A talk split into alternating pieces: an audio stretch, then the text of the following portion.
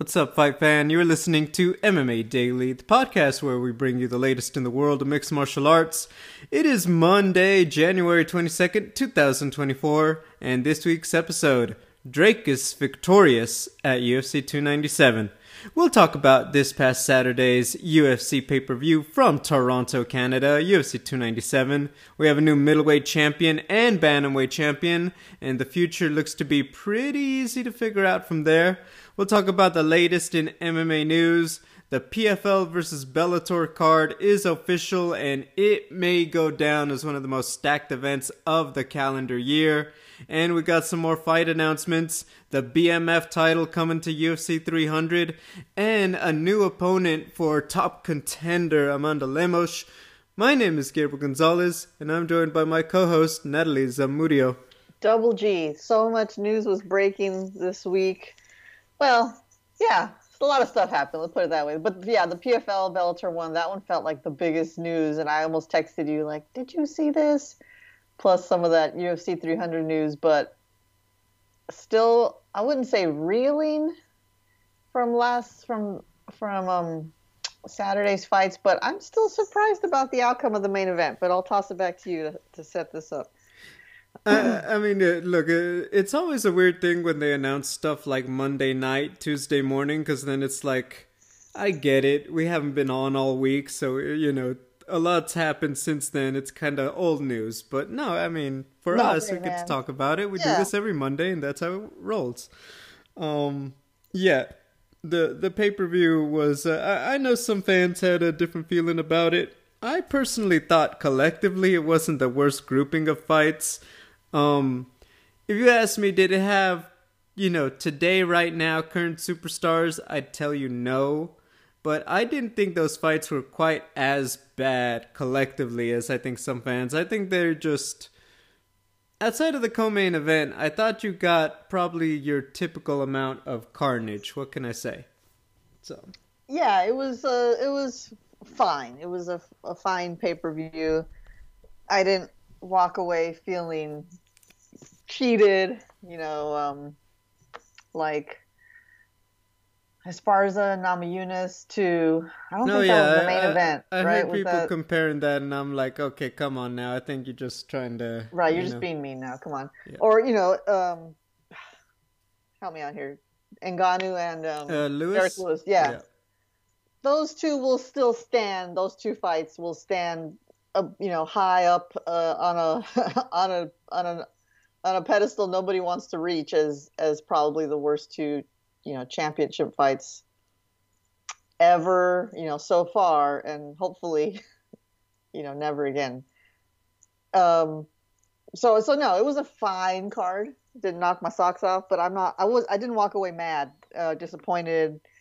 You know i didn't feel like i got cheated. I wasn't pissed off. Um you know main event didn't go the way i thought it should have gone but it was a close fight for sure. I mean, let's talk about that. Uh, um, so look, I think we've uh, addressed everything else. The main event: Sean Strickland, Dricus Du Plessis. Um, I mean, I'm gonna t- address it now. The lead up to fight week, I think we thought there was gonna be this almost like low key Conor Khabib element to it all. Yeah. Obviously, there was a lot of emotion. um, there was some low blows and a lot of you know. Th- th- Sean Strickland dished it, and uh, is kind of met him and then some going low with it and it made for a lot of feelings right um but all week from the jump it was just very clear that it's like no we're not gonna keep we're not gonna keep kicking the can down the hill you know it's just like look you know he said it i said it we squashed it and now we're just gonna beat the you know snot out of each other yeah and that's very much what we got so did we get the build up during fight week i thought we would no did we still have a the fight I expected we would? Yes. Now, um, styles make fights. Dricus Du Plessis is a very different fighter from Israel Adesanya, and I think this was a good example. MMA math. Just because fighter A defeats fighter B does not mean, you know, if A beats C, that B beats C, you know, all, all this yeah. other stuff. I probably explained it wrong, but you get my point. I get you. Um, Dricus, uh, I, I was very impressed. One, his cardio he expent a lot of energy And if you told me five rounds Dricus wins, I'd say that's probably one of the more least likely scenarios. Just because I felt like, look, big dude, a lot of muscle to carry around. If he starts throwing it the way I expect him to probably do during this fight, I don't know that he'll keep it up. For 25 minutes, looked fantastic, was good. Sean Strickland, I think the biggest thing you saw is just even when he's not putting the pressure on you like he did to Izzy and Abus Magomedov, he is still a very difficult fighter to deal with. I mean, despite the two cuts, look at watch that fight back. How many bombs Dricus threw and maybe you remember this? I don't know that Dricus ever actually got a really clean fist to face shot on Never one of those bombs. Yeah, never. Like, and he won some big ones, and Sean Strickland just almost like that very classic, like you, you've seen it when like they catch it in the photos in the slow mo, Mm-hmm. uh, that boxer where they just slide out of the way out Yep. of the bombs. He was very good with that all night, and just really slipped them. Very, you know, do the seminar, watch the tape, look at his feet, look at his shoulders, look at his head movement. Perfect. Avoided the bombs. Yes, look, some stuff got through, obviously caused the cuts. Uh, cuts on the face bleed a lot, and he bled a lot, and that I'm sure had an effect on what the judges were seeing. The fact is, for the output, across 25 minutes, Sean Strickland got, got his shots in, Dricus got his shots in.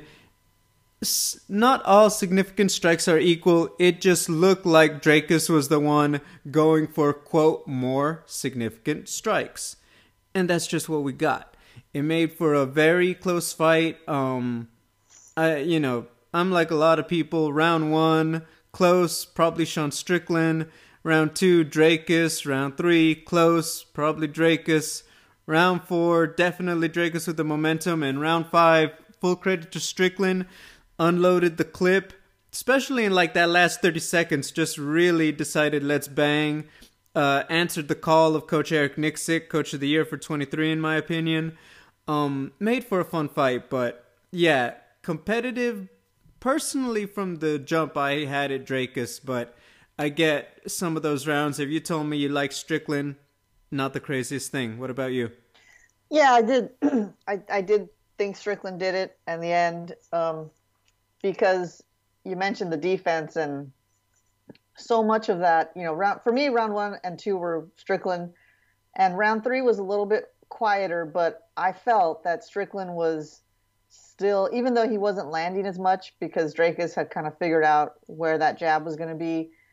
Strickland was still parrying almost everything that Dricus was winging at him, and and to me, Dricus looked sloppy um, because he was just, you know, as he as he says, he likes to charge forward, always pushing forward, and he is, but there's no finesse there. You know, he's just winging those punches, looping overhands, and Sean, to my eyes, was was evading with either moving his head or parrying, you know, slapping down with his hand. So I thought it was Sean. Also, round three. Um, so I did think he was going to win. I think he did, he did enough. Obviously, rounds four and five got bloody. I was surprised, man, but it is what it is, right? If you want to keep the belt, you got to go in there and be dominant. And Sean Strickland, I, I thought he did enough, but uh, yeah, I didn't think it was a dominant victory. So, um, Dricus is the new champion now, which is sort of what you know sets up for the matchup that we were supposed to see before Strickland met Adesanya and took his belt. But um, my biggest takeaways were that Sean Strickland, despite losing, to me still looked really good. The early rounds, especially the defense, the footwork, the head movement, very, very good. And again, Dricus a little messy. That's just his style, I guess. It's a little bit of a, like a Tasmanian devil kind of just coming at you style. He almost looks like he fights differently every time, doesn't he? Like he doesn't have this quote style. The same way like Izzy. Yeah, he implements the same thing against everybody. Sean right, because implements the same thing. Yeah, exactly. They do. They're always giving you the same look. And Dricus, in fact, I, I was thinking during the fight, I was like, I don't remember him looking fighting this way against R- Robert Whitaker. So yeah, like Ro- Whitaker, he almost had the he almost out karateed like Whitaker that dart in and dart out. You know what I mean? Yeah, yeah. And I was, uh, you know, against Sean, he really just put that front foot forward and came at him. I, I, I was look full credit to Dricus. He's a yeah. you know new generation fighter. I know he's built like an old generation fighter with all that muscle for a middleweight.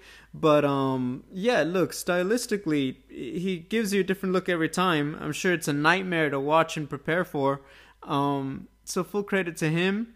Um, I'll say this. You know, the weird thing about Sean Strickland is that, and I want to phrase this correctly. I almost feel like the contender role is where he thrives. Not to mm-hmm. say that he isn't a great fighter who could win fights as champion, but I almost feel like that freedom of the schedule and just train and all that like I'll say this right now. If you tell me that somebody falls out, like a middleweight falls out of UFC 300, we could very well see Sean Strickland and he'd accept like a, you know, first fight of the pay per view kind of fight. You know what I yeah, mean? Yeah. He's that kind of dude that I don't know that that really affects his ego to feel like, well, I'm this, I'm that, I'm a star. I think he's more in the Cowboy Cerrone, um, almost like Robbie Lawler type role. That it's like, no, just let, you know, Forrest Griffin, just put me in. Like I just like to fight. I just like to do yeah. this, and I think that almost works to his advantage. Um, he'll get a big fight. He's still a big name, bigger name than before. So he'll be back. I don't expect him to be out of the picture in his next fight. I just expect it might, you know, maybe some good matchmaking and then we could see him back still in that conversation. Now, for Dricus, it's uh, one or two guys, Adesanya, Hamzat. Um, I don't want to say Hamzat is a consolation because people still get hype for this guy. I know it seems to be, uh, like, I watch Twitter, I see it, and I'm like, people like, yeah, his aura is gone, his mystique, and I'm like, I don't even know what we could say about it. I mean, it's like, dude, you guys couldn't get enough of the guy. What happened? I think that Hamzat, the second you book him for a fight, the hype goes up again. Yeah. However, Adesanya is just the fight. Every element to this, Adesanya on the comeback, the stylistic challenge of Dricus, the history, um, the personal stuff, the clash of personalities, which is going to be very different than Sean and Dricus. All of it comes together beautifully. That um, uh, to I'll say right now, I don't know that there's another UFC fight that is as enticing. Like yes, Jon Jones is a big deal. Conor McGregor is going to be a huge deal. But when you tell talk to me about the A side, B side, both coming together, which one gets me the most excited. There's not another UFC fight that I think is bigger than Izzy and Dricus. What about you? I think so because it's so much more. I agree because it's so much more than just two guys at the top of their game, right? This is personal from a cultural, like national pride level, right? This goes deep. Yep. And and that's that's why I do feel like it's it's a it, it is the biggest one that the biggest rivalry that could be um, booked right now. It's deeply personal for especially for Adesanya, and Dricus is none too is all too happy to you know poke the bear, and look he's from South Africa. That's his homeland. And and so of course he's proud to be the first South African champion. Um, but you know, obviously Adesanya has some feelings about um, someone that looks like Dricus, you know, touting his African champion status. So, like the comments, like over, you know, the other three, Francis, Kamaru, and Izzy. Right. Exactly. Yeah. yeah. To be, you know, to be specific. Of course. Yeah. So, yes, it's deep bad blood, and is it going to fizzle out the way the Sean Strickland Dricus thing did? Maybe. Maybe they're just going to be like, all right, you know, we talked our talk, we said our, you know, we said our piece, and now let's just get ready to fight. I don't think so. I think they're still going to get after it on the mic. Should this fight be booked, you know, anytime soon? And, um, you know, Adesanya's got the time off, so he'll be fresh Dricus he got a lot of damage to the face, but I don't know how long it will take for him to feel like he's good to go, or if he thinks he will be good to go for this, you know, this this um, big event, UFC 300, that we're all still sort of waiting on for the for that real tasty main event at the top. So. I mean, according to Dana, he we could have it in the next five days. The confirmation. So, yep. Okay. Um. So I want to address the first part. Uh, did you see the clip, or maybe you watched it on YouTube? Um, Adesanya watching the fight, like on his channel, the whole freestyle bender thing. I did not see that. No. Um, he did talk about. He was actually respectful. He said, "No, Dricus is now the fourth African champion. Uh-huh. Congratulations! I'm happy for him, honestly." Okay. And he did say it like, "No, like you know, you, you can't walk it back and say, oh well, I I only like um, I only like African champions when they're black." No, he just right, kind of right, said, "No, right. you, we have another African champion. Congrats to him. I'm happy for him." I thought that was very good. And then he did what Izzy does, and he said, "Don't get it wrong, though. I'm still coming for that, you know. Yeah. Uh, and let's get it right." Right. So I did like the energy from Adesanya. It said, you know, look, I'm not gonna. I think they don't even want to. Not everyone wants to be Conor and Khabib. You know what I mean? Yeah, and it, and it can get real ugly with this if if you yeah. get deep on. If they if they do decide to just double down on this, you know, national continental I mean, it gets ugly. It gets very, very ugly, man. And so I that sort of relieves me to hear that Adesanya, at least for now, is is just playing it cool. Yeah, I even think with Strickland, like, uh, look, with the whole Dricus Strickland thing, seeing Strickland in, you know, a way that we're not used to seeing, you know, to actually be personally bothered by someone else's comments.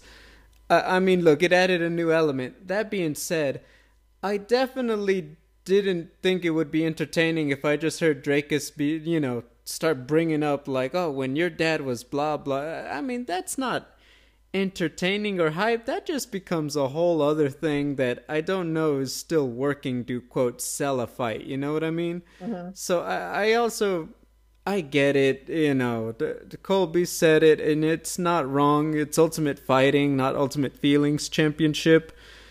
Um, there are times when it's like I know you're trying to, you know, create a conflict and it sells a fight, but there are times when it's like, yeah, this isn't selling anything now. This is just now we're just devolving for the sake of the show, and I I think that that's where it gets lost. You know what I mean? Yeah. Yeah, but um, look, I I think they would have the fight. Now let's address the second part. I'm not gonna lie. The second that turned into a scrap, I almost kind of threw out the whole UFC 300 card out the window, uh, as in like Dricus appearing on 300. Mm-hmm. If you remember, he had about two months for the July to September fight with Adesanya. Mm-hmm.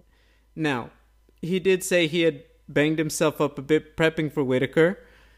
He didn't. We don't have any indication of that going into this fight, but obviously the Strickland fight was much harder than the Whitaker fight for him. Yeah, for sure.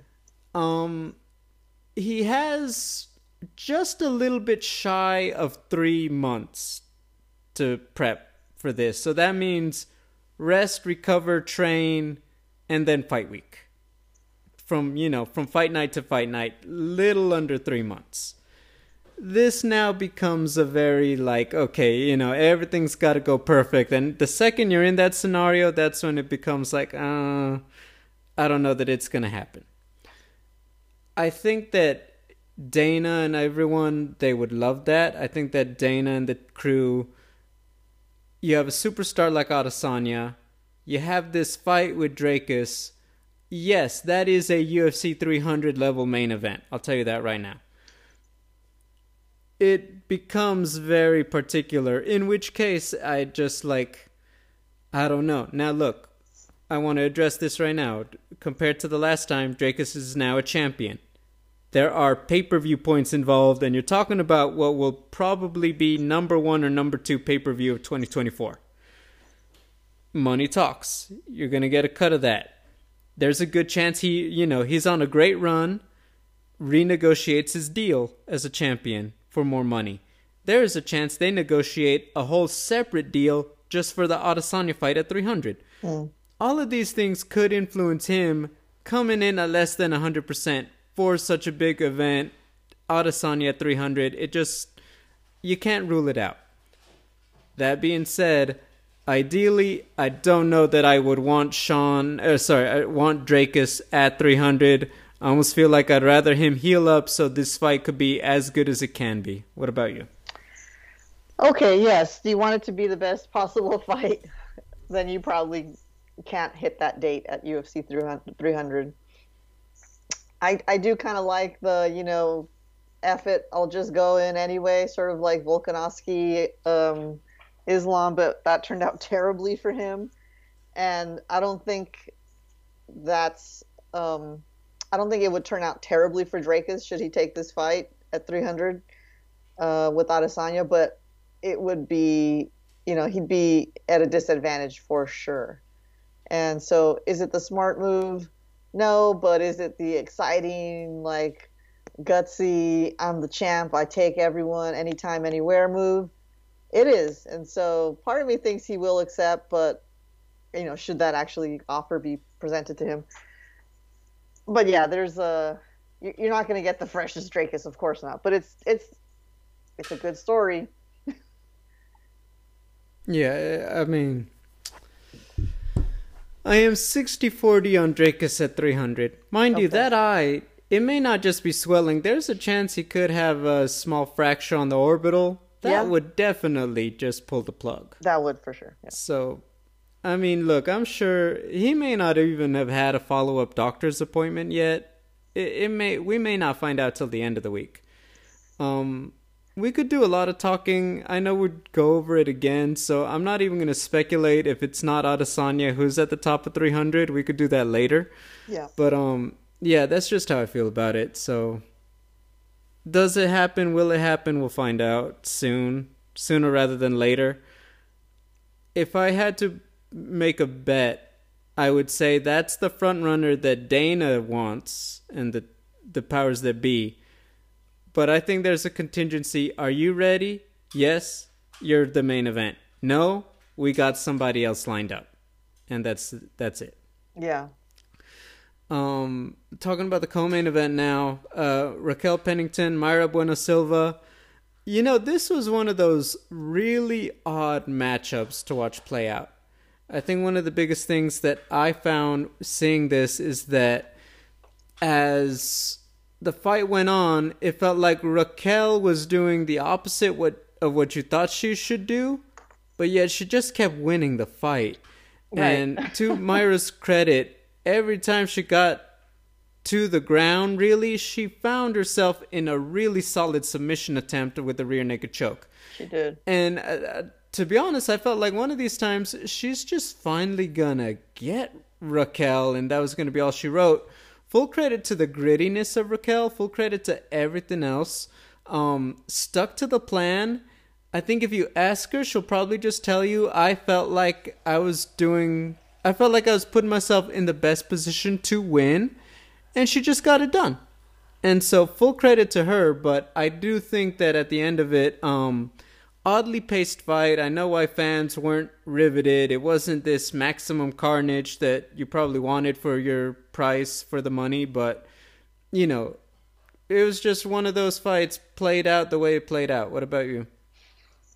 You know, look, I I was not uh, so disappointed by the the fight as it seemed like uh, some of the internet was.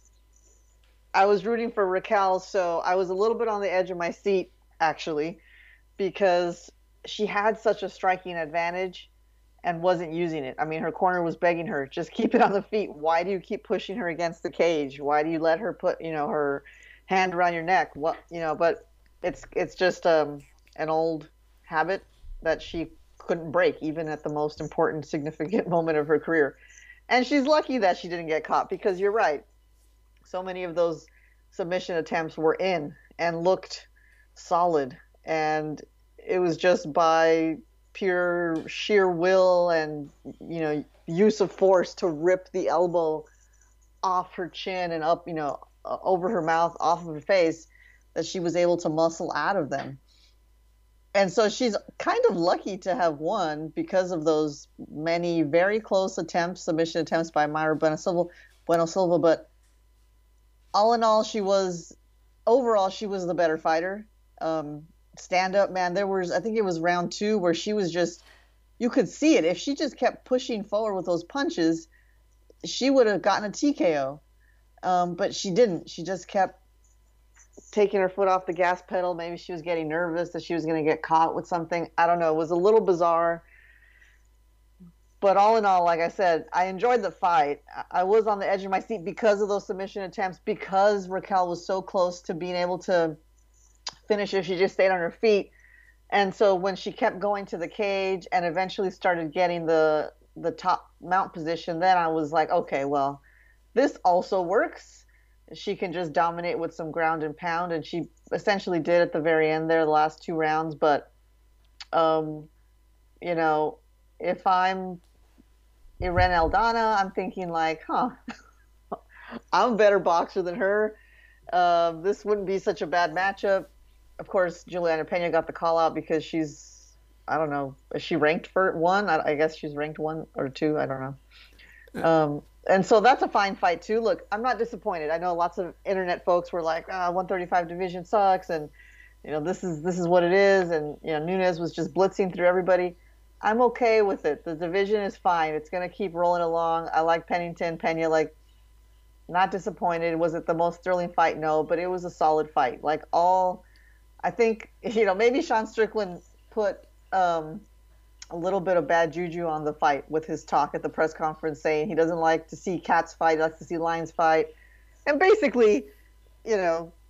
I don't know, because uh, uh, I also thought, is this like an Amanda Nunes thing? Because she's the lioness and Mayra was Cheetara, like the Thundercats cartoon, if you're uh-huh. of that age, yeah, yeah. you know? I don't know.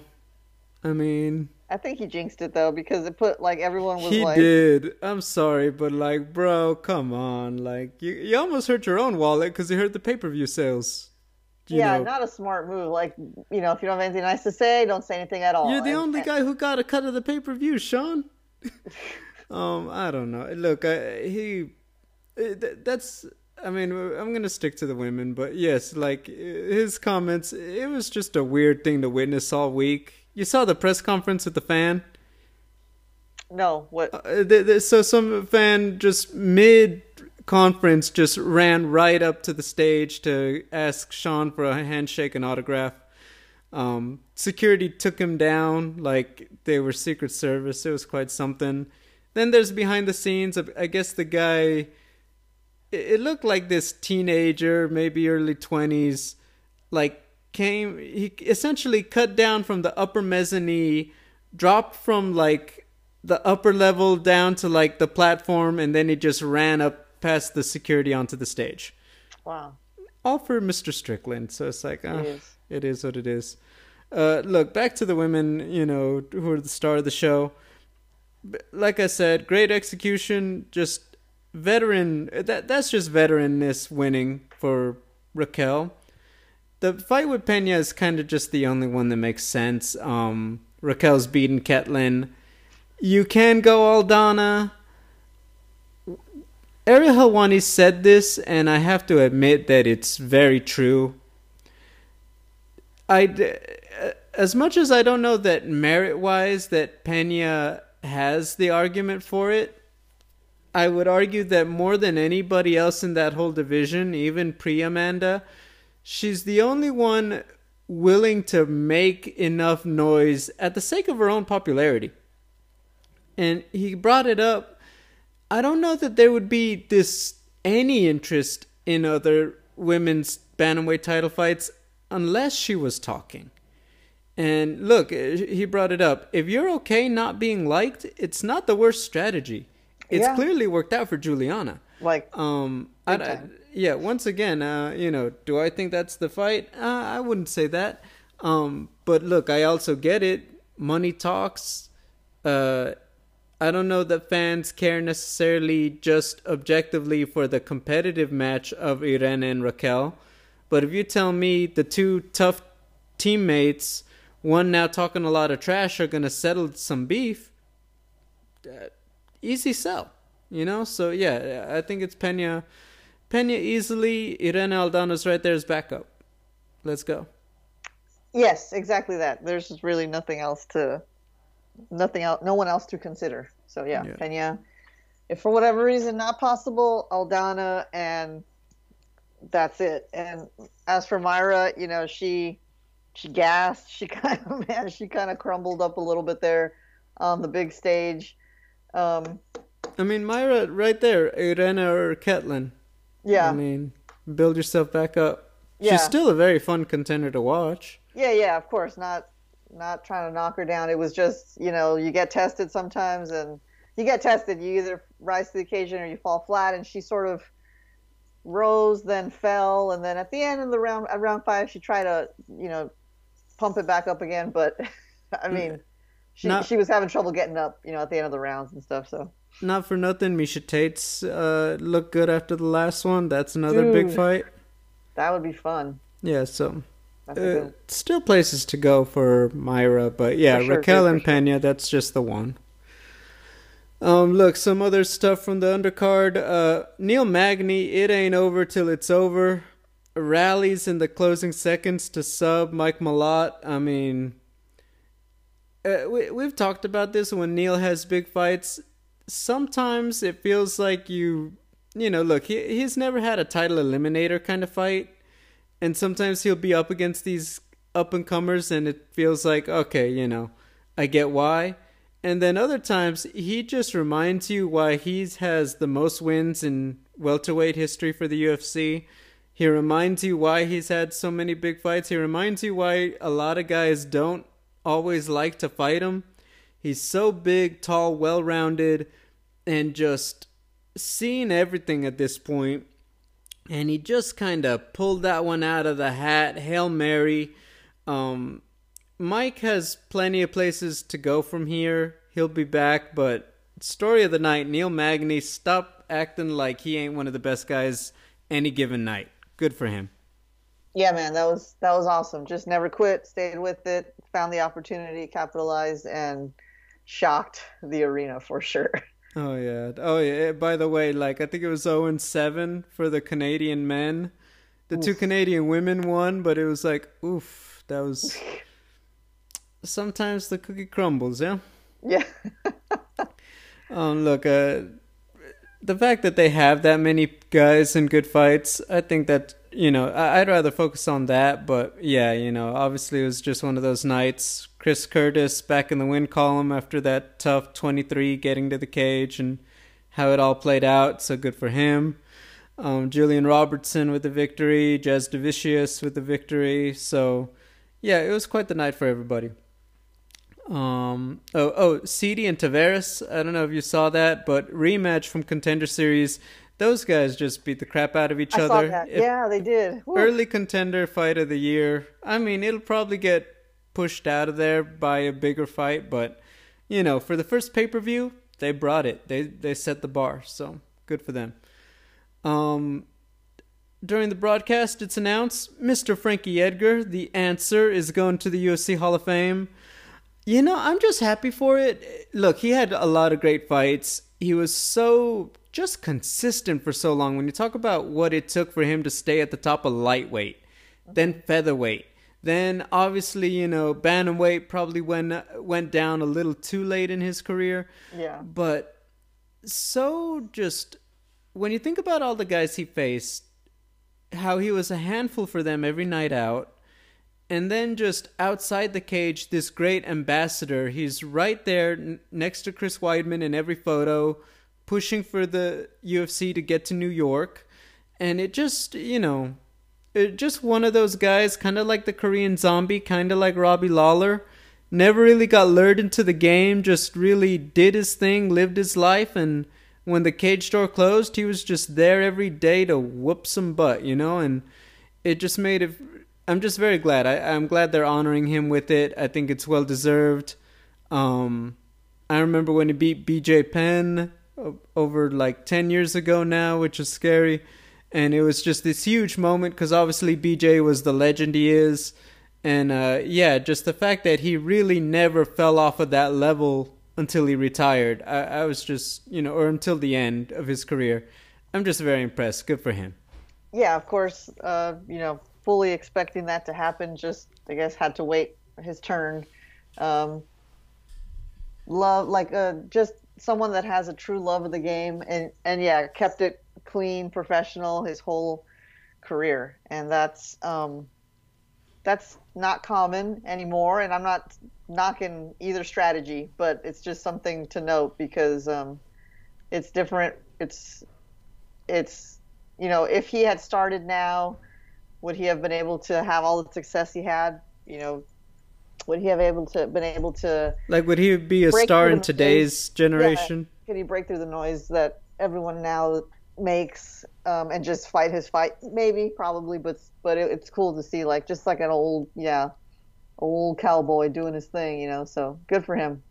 Yeah, just great run. You know, the question is he a Hall of Famer? The answer is yes. Of course. But yeah. um, uh, final note: Dana White talks at the press conference. Um, look, uh, he he was mum on a lot of things. They're going back to Canada this year, which is great. Uh, says, you know, asked about the Conor McGregor thing on June 29th flat out, is that when Conor is fighting? Dana White, that is not confirmed. Oh my gosh. I'm Double just okay. I uh, mean, okay. Here's my quick one. Easily, you want to know what it is? Hmm. They'll move Conor Chandler to 300 if Dricus isn't available. Yeah, that's got to be right. Because why else would you would you would you say that? make it make sense. It doesn't make sense any other way. Right. It, it just doesn't. To. Yeah, I, I don't. I don't know that the fans. I, I just look if you add one more big fight to 300, you can maybe ride with Leon and Belal. But if you're telling me right now that's your three pack at the top title, uh, well, I guess you have Zhang Weili. You know what? Yeah, I'm gonna just leave it at that. I think that's what I, that needs to happen. If Dricus isn't ready, um, Conor at 300 yeah, the return of Conor McGregor versus doesn't matter. Yeah. Um, yeah, because otherwise, you know, why, like, he has to fight soon, right? Just the man's not getting any younger, and apart from that, he's still the biggest name globally. Um, and and it's like he was so cocky in his in his uh, announcement with his yeah. cackling and everything. It's like he wouldn't have done that if he actually, if he really thought he wasn't going to fight in June. So yeah, it's got to be. Okay, but hold on. Let me just say this. Why wouldn't Dana White just confirm it for June and then surprise us all by saying, we changed it, now he's coming to, now he's going to be at 300? I think you always want a little bit of that, um, what's it say? You don't want to have that culpability if the pieces get moving. So, for example, if he said, um, if they ask him, Dana, is Conor gonna fight in June? And he's like, probably. Mm-hmm. And all these fans buy tickets and hotels. Uh, I see. So I think you always want just a little bit of that, you know. You don't want it on you, even if you know in your heart, yeah, that's what we're talking about at the office lately. So I think that's one of those things you want to give yourself an out. At least that's what I would do. So I don't know why Dana wouldn't take a similar approach. It that's feels smart. very easy to do. Yeah. Okay. Yeah. All right. So maybe Conor. There we go. We figured it out. Either Dricus or Conor at 300. Okay. Boom. I mean, uh, so looking at it, uh, look, uh, good night in Canada the fans always uh, really bring the energy. It's one of the more uh, electrifying crowds when you watch it on pay per view. So good for them. Um, let's now talk about you know some of those things that we have going on. Um, you know what? Uh, just because let's just keep it on UFC. I'm going to move it around. Okay.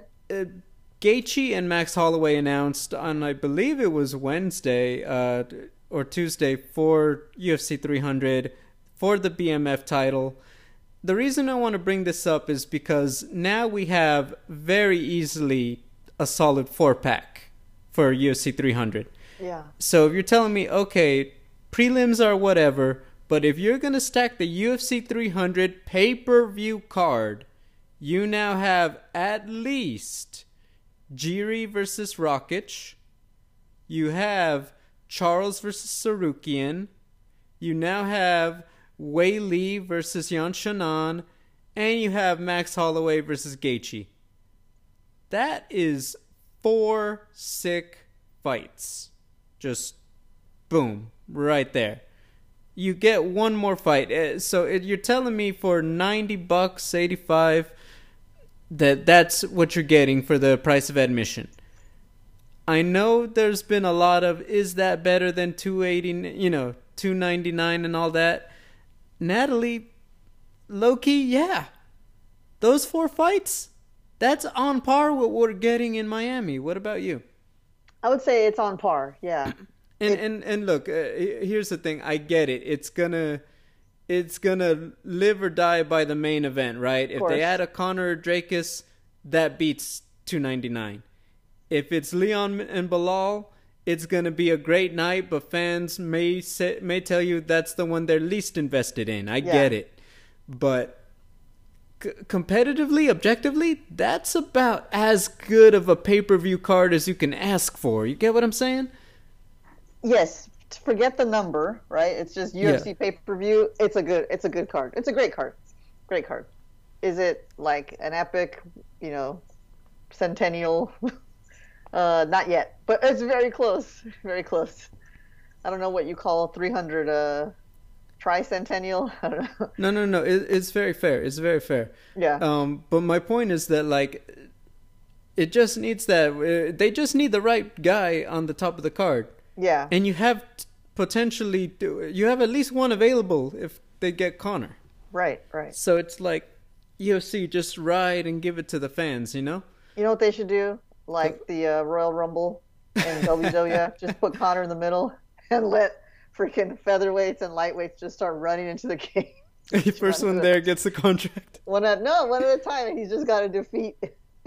Not. He's got to defeat each one. Throw them out of the oh, cage. God. Um, that's uh that would be fun. But anyway, um Gaethje Holloway though because yeah. I have strong feelings about this. You Hit know, I did, wasn't a fan of Gate of the BMF being, you know, transferred to um to Gaethje or to Dustin for that fight. I didn't think it matched up. So I don't like this for that reason. Firstly, um, because uh, I guess I guess like Gaethje has to defend the belt. I guess if you have the BMF belt, it didn't seem like Masvidal or Diaz were gonna defend it. I believe they even said it was just a one-off thing. So okay, so now it's gonna be a, a recurring thing. Fine. Um, it's stupid. Gaethje's not a he's a he's a killer. He's a slugger. He's a barn burner. Like he puts on barn burners, but it's not. He's not a BMF when you think about Masvidal and Diaz. But we've had this conversation already. Anyway, what I really don't like about it is is Holloway moving up to 155 to fight Gaethje. You know, we saw what happened with Poirier. He's just he doesn't have the the musculature, the physicality to hang with these guys that have been long in the tooth at 155. Um, maybe they all walk around at the same weight when they're not gonna when they're not in camp. But Holloway is a skinny guy, and not I don't say that in a bad way. That's just his build. So I don't like this for that reason. Um, of course he's badass. He's a killer. He's got great striking, great movement, everything. He looks he's looked really good of late, again. Uh, but I just I just feel like Gaethje's going to get in there and, and hurt him. Like Gaethje hurts lightweights with his hands. Tony Ferguson, you know, Michael Chandler, like he puts beatings on them. Holloway has a great chin, but he's just a smaller dude. He's a, a, a more svelte guy, and so this one makes me a little nervous, but um, it's probably going to be freaking exciting as heck because no one's going to back up. Holloway's going to point to the center of the cage at some point. You know he is, and they're just going to get after it. Um, I was listening to uh, Ariel Helwani a little bit as they discussed this very same subject, and I agreed with him on this point, which is if not for UFC 300 needing a big matchup with big names, this fight would never have been made, right? It's it's purely a spectacle entertainment matchup. There's nothing wrong with that, but it makes me a little nervous for Holloway. Are you a fan of this? What do you think?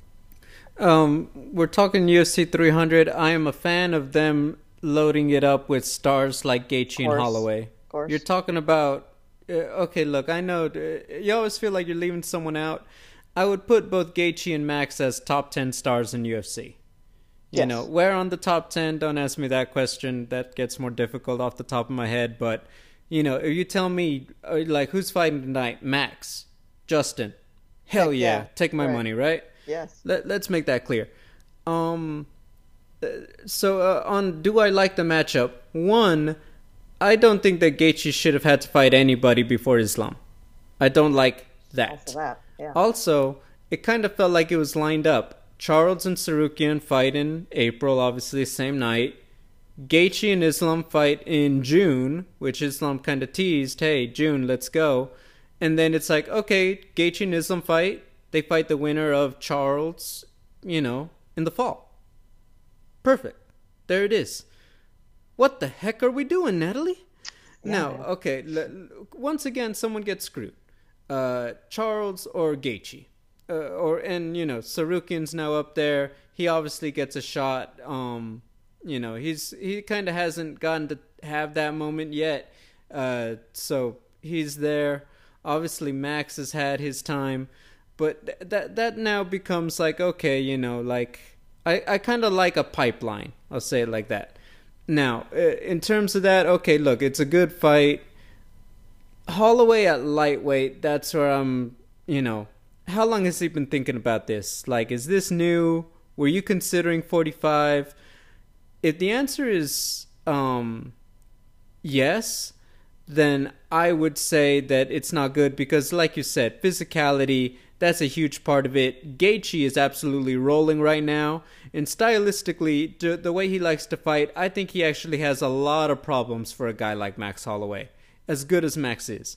Now, if this has been on Max's mind for a while, and he's just been keeping it low key and lifting weights and eating chickens over on in Hawaii, that's a different story. Is it still a tough fight? Heck yeah, but it's a different story. Right. So uh, th- that's how I feel about it. Um, I like the stars on 300.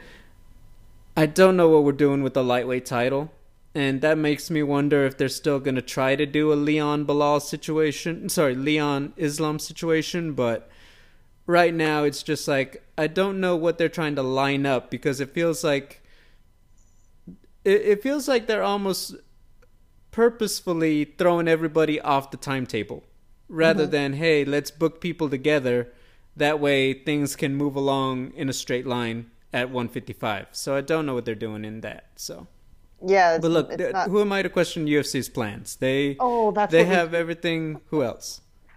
Yeah, but still, I mean, you know, it's our uh, it's our fun job to to ask the questions why. But but you know, yeah, uh, the the meaningfulness of these matchups is um, getting lost, right? So you're it's a good point. I was mostly just focused on. I hate the BMF, and I don't want Holloway to get in there. He's too small, but I kind of disregarded the whole title situation, and that's a big deal that they're that they are also disregarding. So I don't know, man. They're, they're- getting a little bit. Okay, let me put it this way: we as fans want UFC 300 to be juicy and star-studded, as you said, but I think they're sort of focusing too much on star-studdedness and you know forgetting about their actual working divisions a little bit, just to prop up this one event. So. i think this will all make sense when you actually know what's happening with islam and maybe they just haven't decided what they're doing with Islam and they're just worried about, well, let's just book this event right now and then we'll figure all the other stuff later. Which, you know, I always feel like that doesn't make sense for championship fights and championship contenders, but that feels like just the strategy they're taking at this moment with who's available. And I don't I just don't have any other theory for it. So Yeah. yeah. Um, look, there was a lot of other news. Let's talk about this big one. The PFL versus Bellator card is announced February 24th, Saudi Arabia. Um, and Natalie, they just threw everything in the kitchen sink. Uh, before we talk about matchups, every fight is going to be three rounds, not five. Elbows are allowed. PFL CEO Donn Davis said that's essentially because fans kind of gave us their input how they feel about so many five round fights. Yeah. I mean, I get that, but I'd also go back to it. You know what you're getting going in. But okay, look, they they feel like it's better paced with three round fights. All right, let's go. Um, the card itself: Ryan Bader, Renan Ferreira, heavyweight unifier, essentially. Let's go. Uh, middleweight, or sorry, I guess um, I don't, I don't even wait. I got confused. I'm reading their website.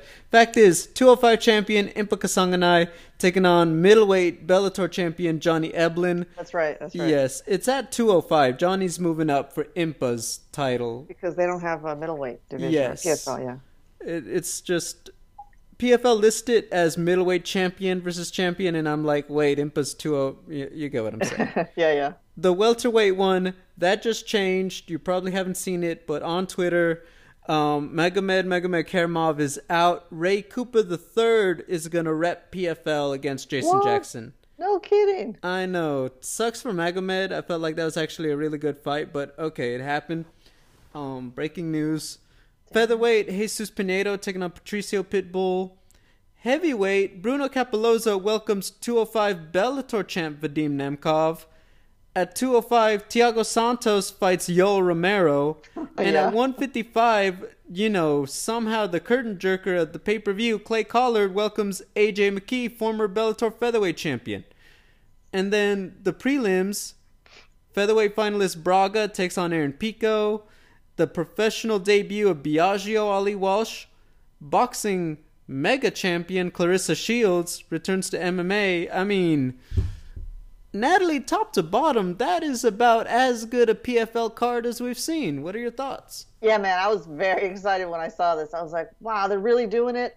They're just they're just going, you know, balls to the walls here and just giving it giving us everything we were hoping for when we considered this what you know, when we considered some of the possibilities of this merger, acquisition, whatever you call it.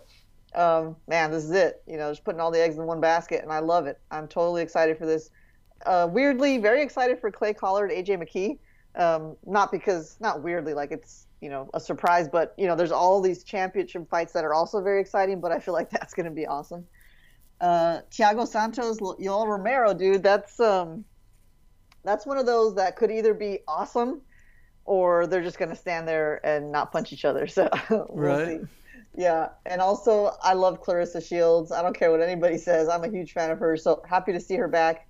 I will fully admit I don't know who Kelsey DeSantis is, but you know she's Claressa is still, uh, you know, at the nascent nascent stages of her MMA career. So it's just some generous matchmaking. I I, I bet. Um, yeah, man, all in for this. I wonder what they're going to charge for it. And when is this going down? Let's see. February 24th, so the week after Anaheim. Okay, yeah, man, that's good. Saudi Arabia. So can't see this one. Yeah, I mean, a lot of money. No, it's remember, it's in the middle of the day. no, no, sorry, I meant in person. But yeah. Oh, yeah, right. yeah, yeah, yeah, That's, no, that's right. You're right. That that makes the uh, actual viewing time from the sofa much more favorable. Um, they knocked it out of the park. I think this is exactly what they needed to do, making a statement. And, you know, I'm sure they're going to be asked, Donn Davis is going to be asked, do you want all your guys to beat all the Bellator guys? And I mean, remember, uh technically, the Bellator guys are now all his guys. That's what I was gonna say. Is he'll say they're all my guys, and so I don't care. But they're they're selling it as a, you know, rivalry promotion versus promotion. Yeah.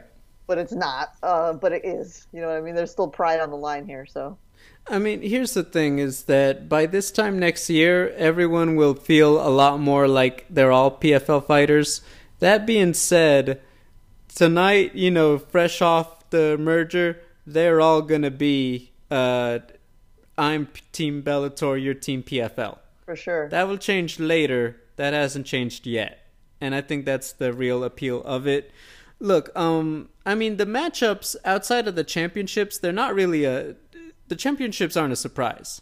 You know, we kind of knew that. Uh, you know, Ferreira, Bader, they did the virtual face-off. Pinedo, Pitbull. Um, so that in and of itself isn't a surprise. Impa and Johnny, okay, I like it. There was always a chance he could fight Vadim, right, Impa? But I actually like this one better because now we get to see both of them, Johnny and Vadim, on the card. Uh, the fight with Vadim and Bruno is a big one. Um, so yeah, you put all these pieces together, it's great. I'm with you there. The prelims, Yoel, Clay, AJ, it's awesome. I think that this sets the this sets a good precedent, and I know that you know when asked about the whole pay per view and all that, he said, "Well, the point is it's a big card, and it's not a free TV event. It is a pay per view stop the presses event." And I appreciate that energy. Fans are obviously asked a lot of their wallet. Mm-hmm. This is at a time when Anaheim and Miami are probably about three to four weeks apart. Both of them charging 85 bucks. Then you're asking this. This is once again the Grand Canyon. Mm-hmm. Can you build enough heat from now until then that fans will feel enough FOMO to pull the trigger on the, uh, you know, on putting their credit card info in? Yeah. That it that remains to be seen. They have some time to work. Let's see what they do with it right now. So we'll go from there. Uh, the elephant in the room. No Cris Cyborg, no Kayla, no Pacheco. Some things to note. Donn Davis said, for one, Kayla preferred, sorry, Cyborg preferred Kayla instead of Larissa. Kayla Harrison is hurt. Cris Cyborg had a boxing fight on Friday. Cris Cyborg, if you haven't seen the clip, knockout first round. Um, easy work there was always a chance the fight goes longer. Making it to late February for a turnaround is impossible. Cyborg said she'll fight. However, she said, "Hey Kayla, are we doing this, you know, this fight on the 24th?" Kayla hasn't responded, so I do wonder is Kayla is it just out of the way? Is it not going to happen no matter what? Um, Larissa, per Donn Davis, said, "You know what? I don't even care. Cyborg can have Kayla first, and then I'll fight them second. I think that's a little bit gangster. I would argue I wouldn't have done that. There's a chance Cyborg loses, and then where do we go if you're Larissa? But okay, I, I get it. You didn't want to play the game. Just give me somebody and let me kick butt.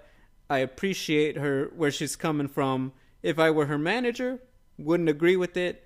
As a person and her friend, you're responsible for your own peace and happiness. I think Yeah. that's not the worst idea. So, um, what are your thoughts on this and what happens now with Cyborg and this little triangle we have? you know, it it's kind of a bummer, but it sort of was the fight. The lineup itself was exciting enough that I wasn't thinking like, oh man, where's Cyborg and Kayla Harrison? It it was the the matchups do enough to get me interested. Um, Cyborg, Kayla. What I don't want to see is for them to to then when they do the matchup, it'll be this is kind of a tough one because it's like if I still want to see them fight, if they do it at a later time, which seems like will be the case, is it going to be another pay per view? And and you know, it's just a lot of pay per views because I know Kay- Kayla only wants to do like the big stuff, right? Well, I think contractually that's what she signed. That's what she signed, yeah. So, you know, I would love it if they could have crammed it in this pay per view, but okay, you're still going to make us pay again to see Kayla Cyborg. That's fine. Um, the other thing I was going to ask you is what will the belt look like? Are they like swapping belts or what's going to be the situation there? That's a good question. I didn't even think of that. I think they're going to do. Okay. And this is me asking PFL to spend a lot of money. yeah. I think they should have a special belt that has like both the PFL and Bellator logo in it for this one. Okay. But when you win for the top three guys, because you only need three of those belts. I know that's just it's like oh it's just three belts. They probably all cost like a hundred thousand. Um, but my point is that the winner gets the combo belt strapped, but then they get to hold the Bellator and PFL belts on each arm. Oh, okay. So I, I think like that. that would be a thing. Sort of like when Ryan Bader won the Grand Prix. Exactly. Like light heavyweight, heavyweight. Yeah, yeah, okay. I like that. Exactly. I feel like that's what they should do. There's a chance it just says PFL Super Fight Champ, but how do you decide who's a Super Fight champion after this? Because isn't the point that they're just gonna get the matchups with the best people? I don't know, Right. but I don't know. that's just so that would be my thing. It may just say PFL Super Fight and then they hold the belts, but for this one, I would hope they design PFL and Bellator combo belt. Okay. Yeah. Um, secondly, with the uh, cyborg thing, so remember that most the PFL wants one more pay per view. Most likely, Jake Paul, a chance Francis Ngannou is there. Right, right. So if you double header it at least Cyborg Francis, Cyborg Jake, that's not a bad card. No, you're right. That said, here's where the pickle we have now. There's you're either asking everyone to get on ice or people are now getting thrown off the timetable. Because now, okay, so they can't fight in February. Are you telling me that we won't see Cyborg or Kayla till December? Like, because it's pay per view? Yeah. Are you gonna ask for what you brought up, a third pay per view, let's say around June, July, and it's Cyborg Kayla? Um, what about Larissa Pacheco and things like that? Uh, this now, now there's a very big. What is the schedule actually gonna look like? And I think that's where things get complicated. Um, I don't know that PFL is even interested in Cyborg not fighting for pay per view. Uh, the impression I'm getting is they're not, even though Cyborg is trying to nudge that. Um, I know Cyborg said you guys didn't inherit four fights like you think you did. Um, uh, she said this is the first I've heard of a fight, and I'm just like Cyborg, what's going on? She's always so cagey. Why? Why can't she just be like, yeah? It's I'm- like she, she's like I'm down, but um, and I'm like, "Wh- what's going on? Doesn't and- it seem like she always gets offended? It's like no one ever told me. No one ever talked to me. That's always the story with her. I, I just like I understand. Uh, let, let's be real. She had so much autonomy over her decisions in Bellator. However, PFL has essentially ripped that out from under her, Yeah. and it's like we have you for four fights. We pick those fights, and we have options. Bellator didn't really. You know, you had, you know. Sinead Kavanagh and things like that, and not big names, if we're being quite honest with you. Yeah. um now things are different. Now the game is different. And i don't know that cyborg is into that as much as the impression we're getting right? I don't think that's unfair to say. So i don't know where exactly it is we're going. I understand her wanting to shoot a shot. I still think the kayla fight is the biggest fight.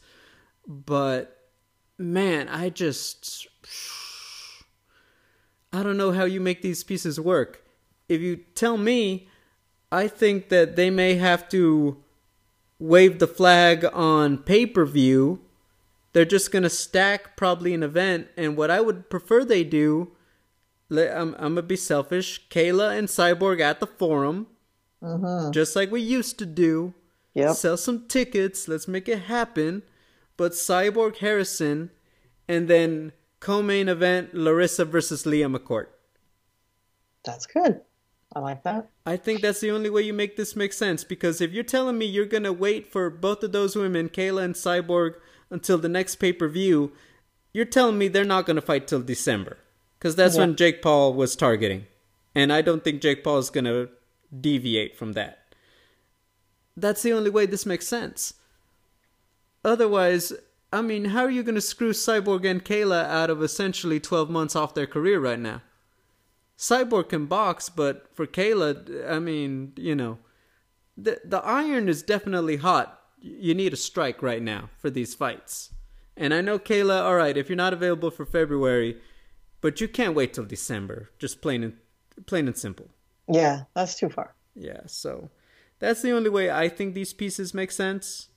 Um, there's a press conference. spoiler. I'm probably gonna try to ask that, and there we are. All right, right on. Um, finally, uh, some news. Uh, Tatiana Suarez is out of her fight on February 17th with Amanda Lemos, stepping in SoCal uh, resident Mackenzie Dern for this fight. Um, look, uh, so this fight, uh, I'm not gonna lie, this almost could play out even better because with the title fight now booked, I think Tatiana Suarez is very easily the next woman up. I can understand wanting to stay active, but now you have the chance you kind of just fall right into the timetable of the winner. Um, that being said, uh, Mackenzie and Amanda, good fight. Obviously, have one of the scrappier and more powerful, you know, more heavy-handed strawweights in Lemos, taking on one of the top uh, jiu-jitsu experts in the game in Mackenzie. Fun fight, striker versus grappler. Mackenzie not afraid to bang as she's proven in some fights. Um, still a very fun, I would argue, more fun stylistic fight between Mackenzie and Amanda. What about you?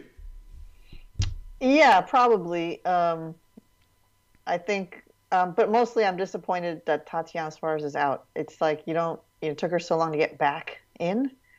Um, you kind of just wanted to see her keep rolling. So hopefully it's not. I don't know if there's any word on what the injury is.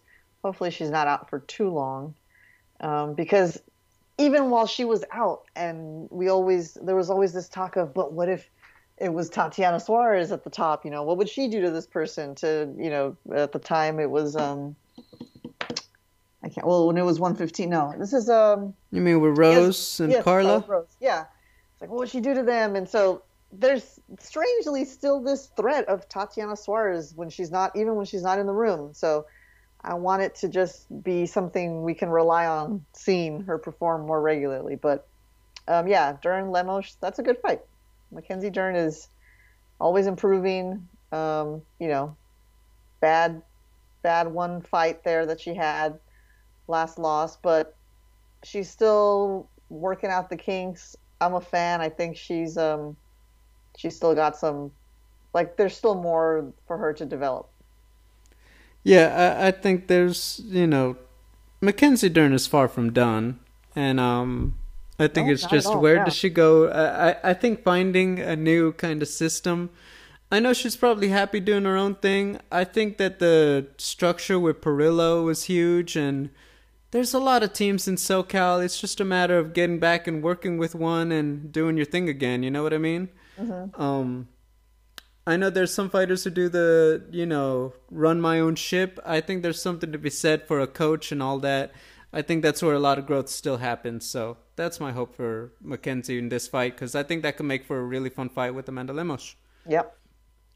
Um, Natalie, what does your heart tell you we will get announced by the next show?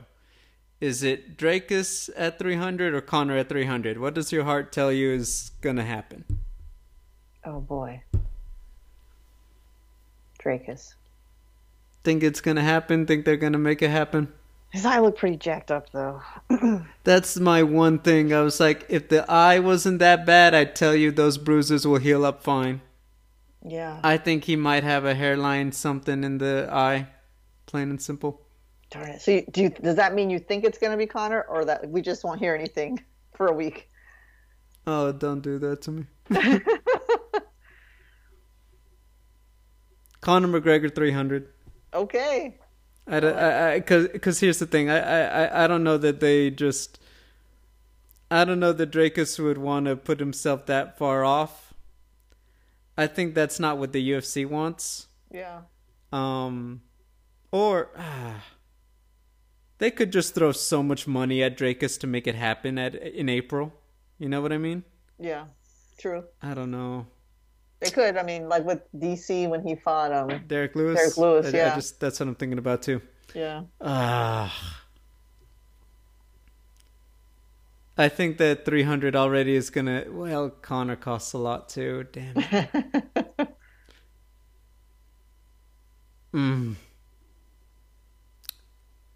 They're gonna throw the money at Dricus. I'll give you that. Yeah. Okay. They're gonna throw the money at Dricus. I think he's still cheaper than Conor to move to 300. Plain and simple. All right. Watch Monday. Hey, eh, freaking like in two hours. What's up, guys? The fight you've all been waiting for, Conor McGregor. I'm like, oh, come on. Versus Jon Jones. Yeah. Oh my goodness. I swear, Dana's gonna freaking get on before most people even hear our show and be like, just spoil everything. Yeah. It's okay. know. It's okay. Uh, okay, uh, here's my last prediction, and you know, no fights this Saturday, but so nothing to preview. We'll talk about everything next week. My prediction is on Wednesday morning. Dana's gonna hit IG and be like, "Let's go," okay. and that's gonna be what happens. All right. Wednesday Yeah. morning. Yep, let's go. All right, Natalie, it's been another great show. Ladies and gentlemen, thank you so much for listening. Remember, like, comment, subscribe. We'll be back next week. Take care.